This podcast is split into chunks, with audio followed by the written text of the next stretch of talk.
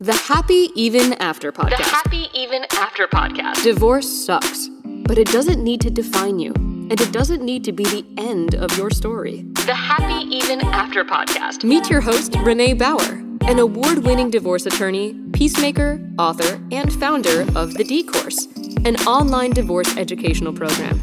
She's been doing this work for almost two decades, and she is passionate about helping all women make it out the other side. The Happy Even After podcast. Let's jump in. Hey everyone, welcome back. So, this episode is all for the guys because I keep hearing guests say, Hey, when are you going to have uh, an episode for me? So, um, this is it. So, I am bringing you Daniel Harold today. He is a divorced guy over 40. I'm not going to ask his age because that would be impolite. But he started a blog and an Instagram page on a whim for other divorcees who were 40 and 50 plus years navigating the crazy world of newfound and unexpected singleness. And what he's been doing, um, quite frankly, has just been blowing up. So this turned into so much more than just an online space or an Instagram page. And it's turned into events that are being hosted across the country um, that involve happy hours and axe throwing and all kinds of fun stuff. So I wanted Daniel to come on today, um, and he graciously accepted to talk about what it is that he's doing and his own divorce journey because you know it's not just the women who struggle through divorce uh, and have great stories of reinvention so welcome Thank you. Thanks for having me on, Renee. No problem. So let's just start with why you start. So your Instagram page is called Divorce Over 40, that you actually started with a couple other people. Why don't you just tell me a little bit about that and what inspired you and what was the intention behind it?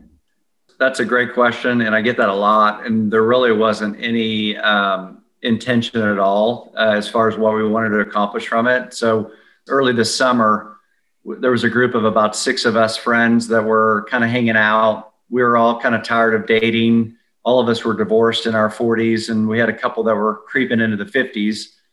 And we just were having a lot of fun and just being friends, and we were doing everything together. And we thought, why don't we create an Instagram account just to kind of chronicle our life? So we set up this Divorced Over 40 Instagram account in August, and each of us wrote about something about our divorce and instead of kind of a self deprecating, social, fun account, we were all really raw and transparent and really talked about the struggles that we went through. There was another guy, so there's two men and four women. And, you know, we all had pretty big networks to begin with. So we started sharing it. And, you know, the feedback was just overwhelming. Just as more about just, you know, validation of, oh my gosh, I went through this too. I didn't assume that anybody else experience this? Because we're all you know every one of us in our divorce journeys in most cases are all, feel like you're all on this little island.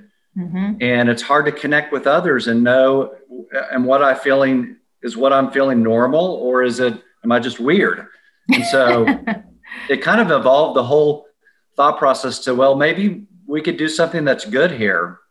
And it's just kind of blown up after that I mean, that's such a great point that you bring up because everyone who goes through a mm. divorce says the same thing. It's like they're not talking about it, they're not sharing it because they are completely alone. It's only them. They have shame, they have guilt, they have all of the things. So to bring other people together and say, let's really be open about it is such a service. And you're doing it from like, like when you and I spoke before, you had said, you're like, hey, I'm just a normal guy. Like, I'm not an expert in the mm. field. Like, I'm talking about this from not from like the lens that I might have, but from a lens of like, yeah, I went through it and it kind of sucked. And here's here's my story.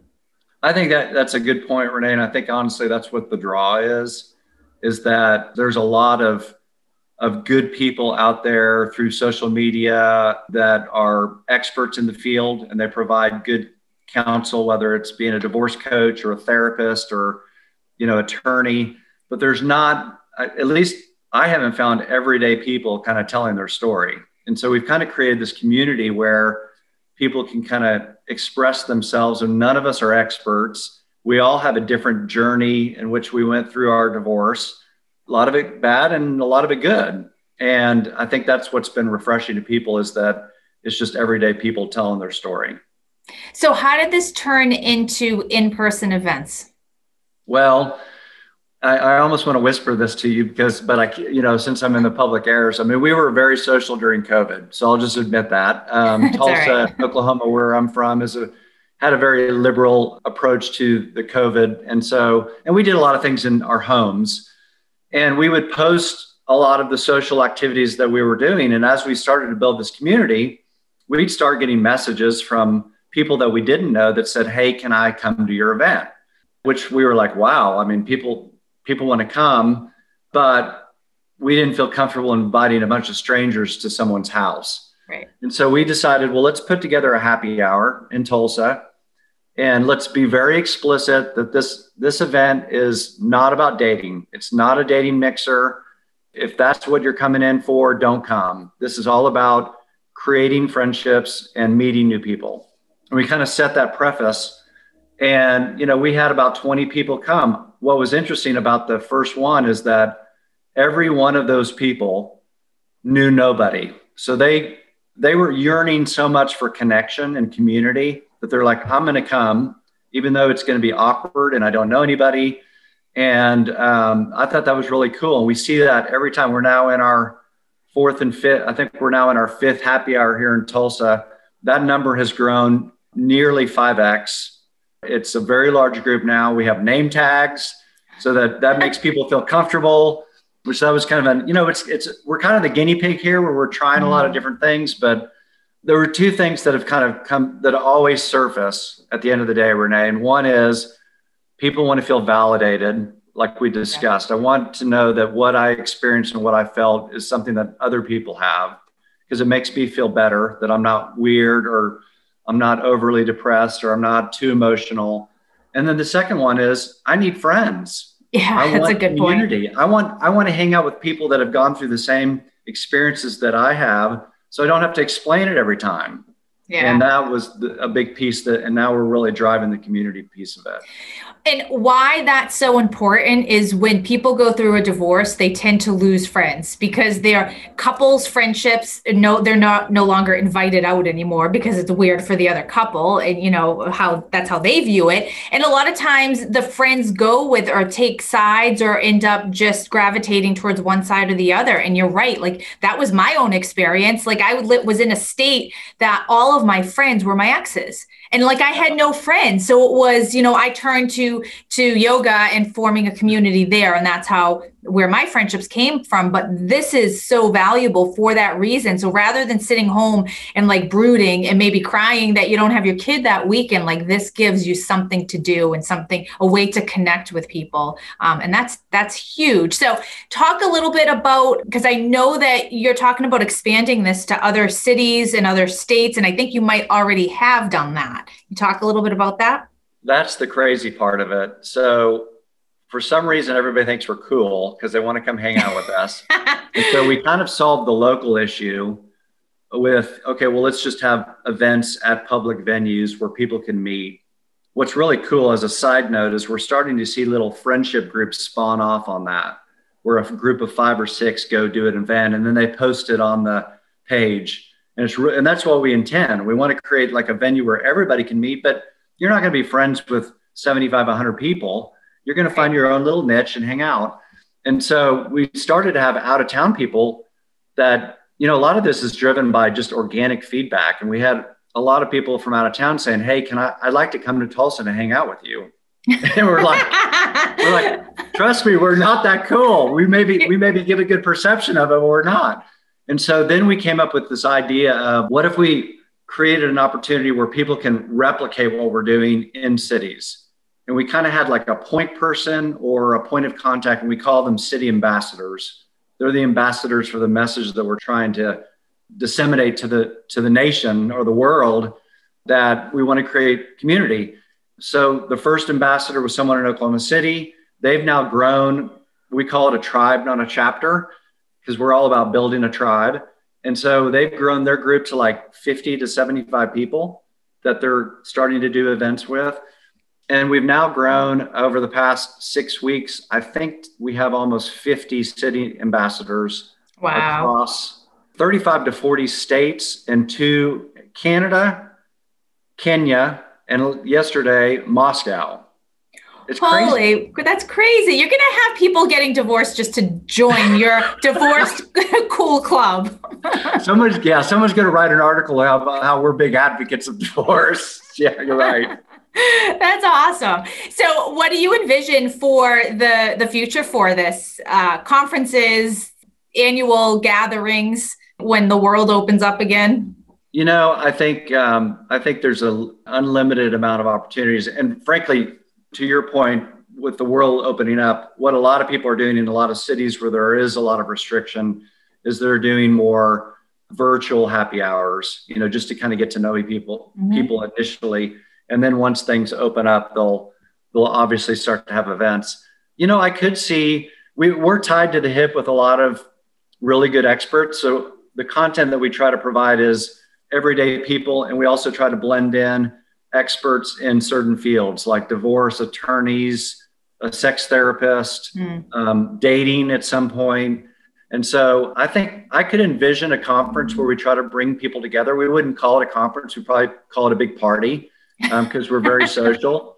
You know, with with some speakers, um, right? That no one and, goes to. yeah, exactly. Because everyone's at the bar. but you know what's cool, Renee is so one of our ladies that is up in like a small town in Wisconsin went to Phoenix to go visit friends, and she connected with a lady down there that's that's our city ambassador in Phoenix.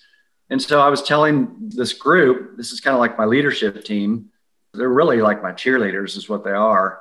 Um, I, I was like, you know, there there might be a day that we you could travel anywhere across the country and connect with divorced mm-hmm. over 40 people if you wanted to.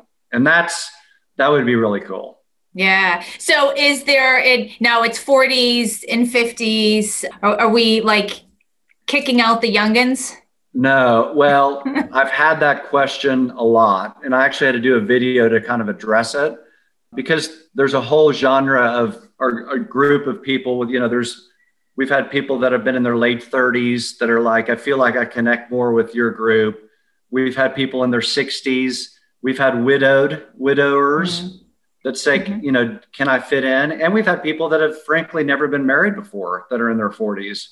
And look, we're all about community. We all kind of go through the same experiences yeah. when we're we're in our 40s, 50s, 60s, and so you know, I just say the more the merrier. We're yeah. we're definitely open to everybody.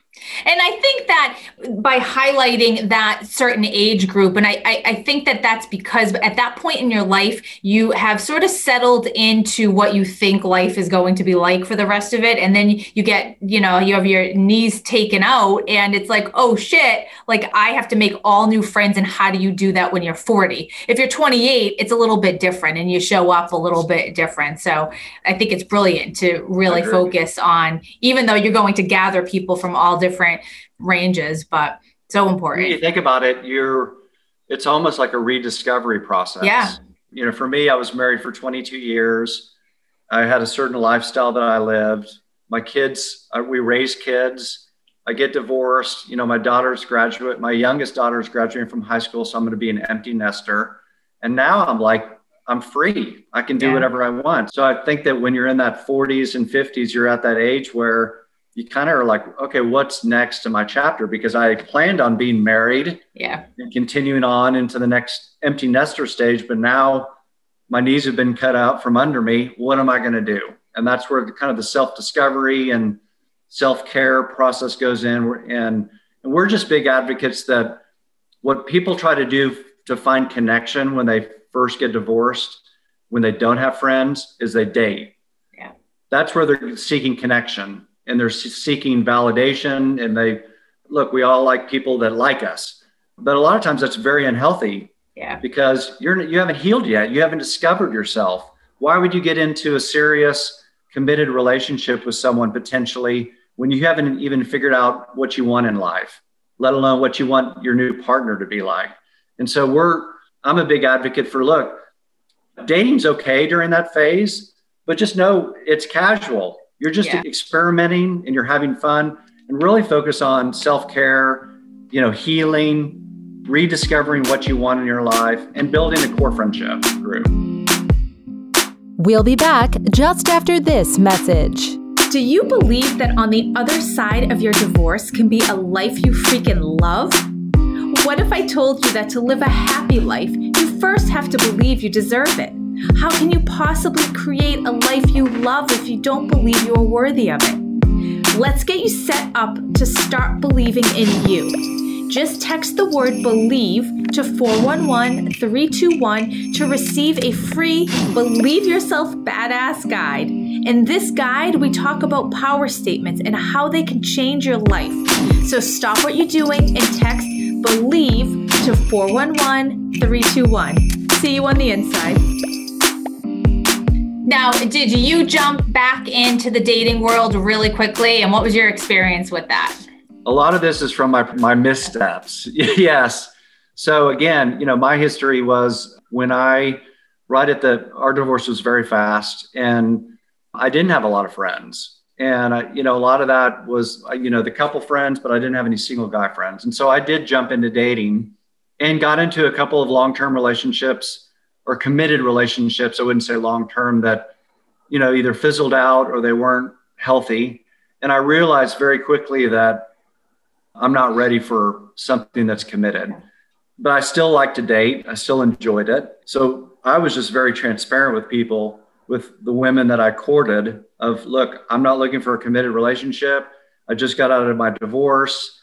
If you'd like mm-hmm. to go enjoy my company and vice versa, let's do it and that's not for everybody because yeah. people are different stages. And so there's a lot of women that said no thanks you're just out having fun. And there are others who are like you know i'm kind of in the same stage. And so my dating experience i think from that point when i finally realized i, I can't be serious at this point i got to kind of collect myself was a lot of fun. I met a lot of friends. It really at the end of the day i developed a lot of new friendships well, once COVID hit, kind of puts a stop to dating, yeah. right? And so then you, I'm really start reflecting on, okay, what do I have at the end of the day? And I realized, you know, maybe I need to get my eye off that ball and really focus mm-hmm. on creating, at least locally, this core group of friendships. And that's when it all kind of started.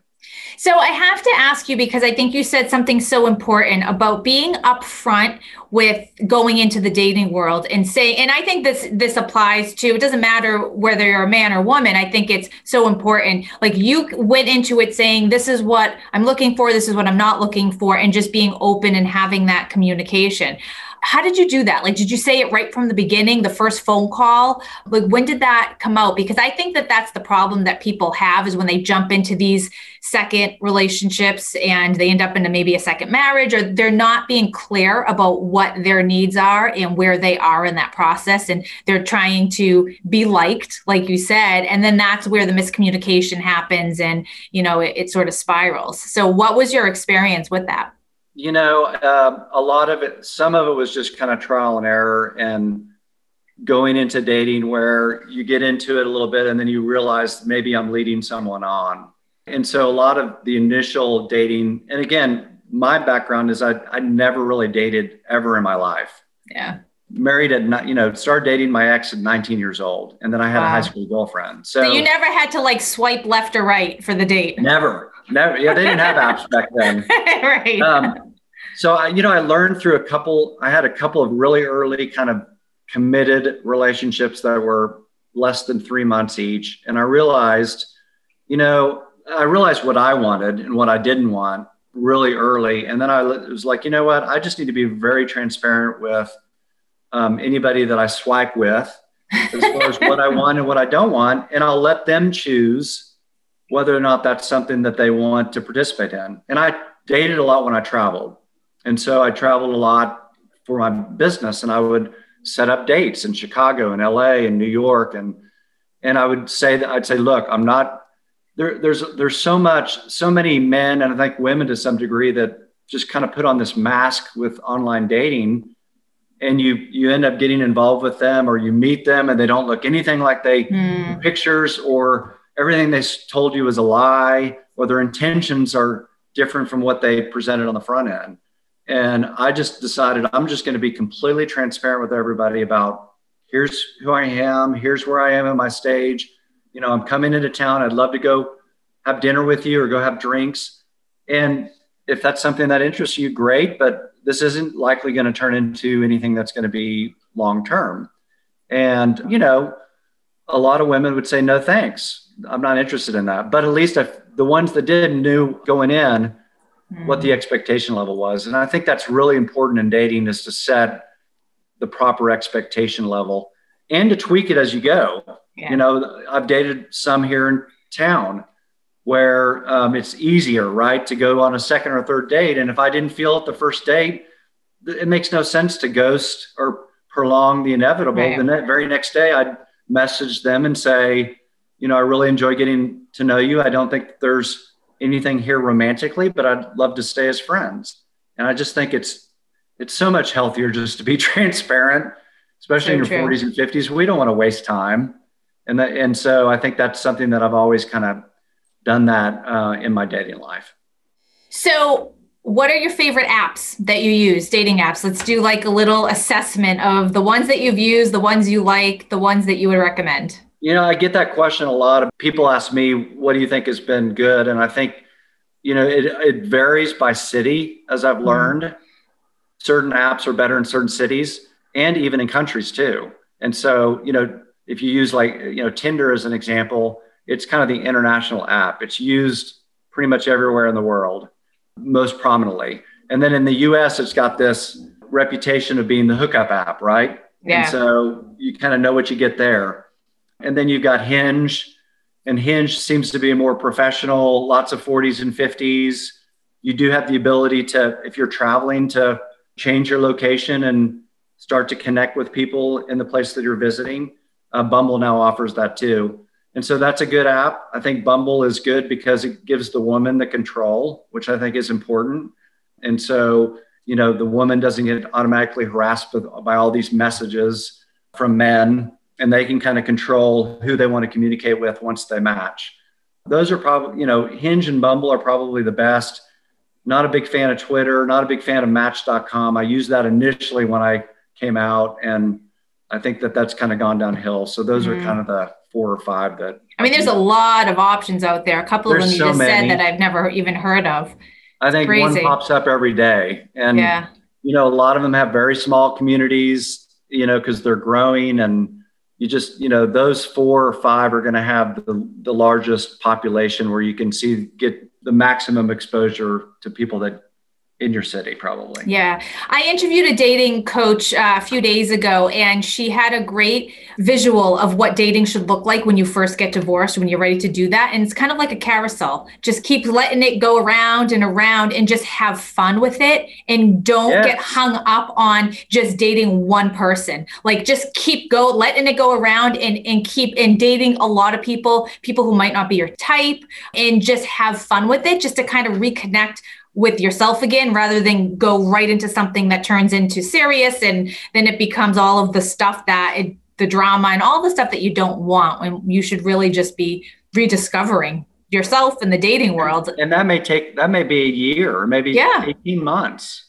I mean you think about it you've you come out of a divorce and you probably if you're reflective you think about okay here's things that i can improve on because i participated in this divorce.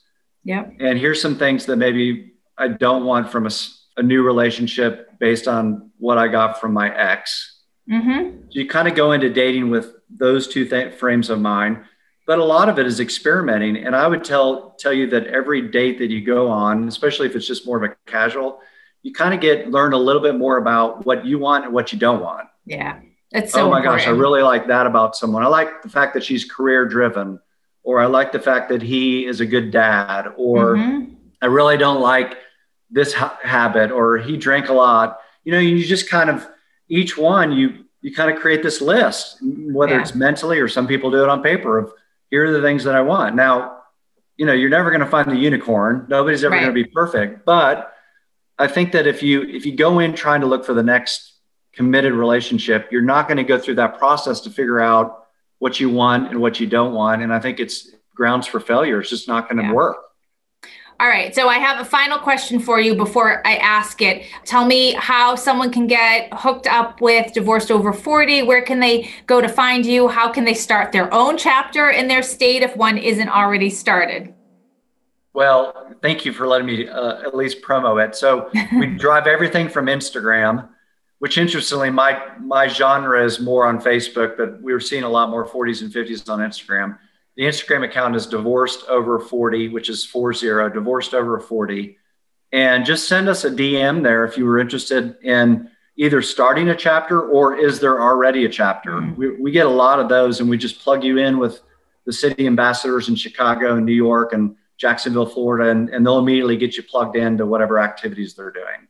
Ah, I love it. It's such like I get asked so many times, like, how do I get over my divorce? How do I stop being angry? Like this, this is how show up in an event, friends. connect, make friends. Yes. Yeah. Oh, yeah. love it. Okay. So final question.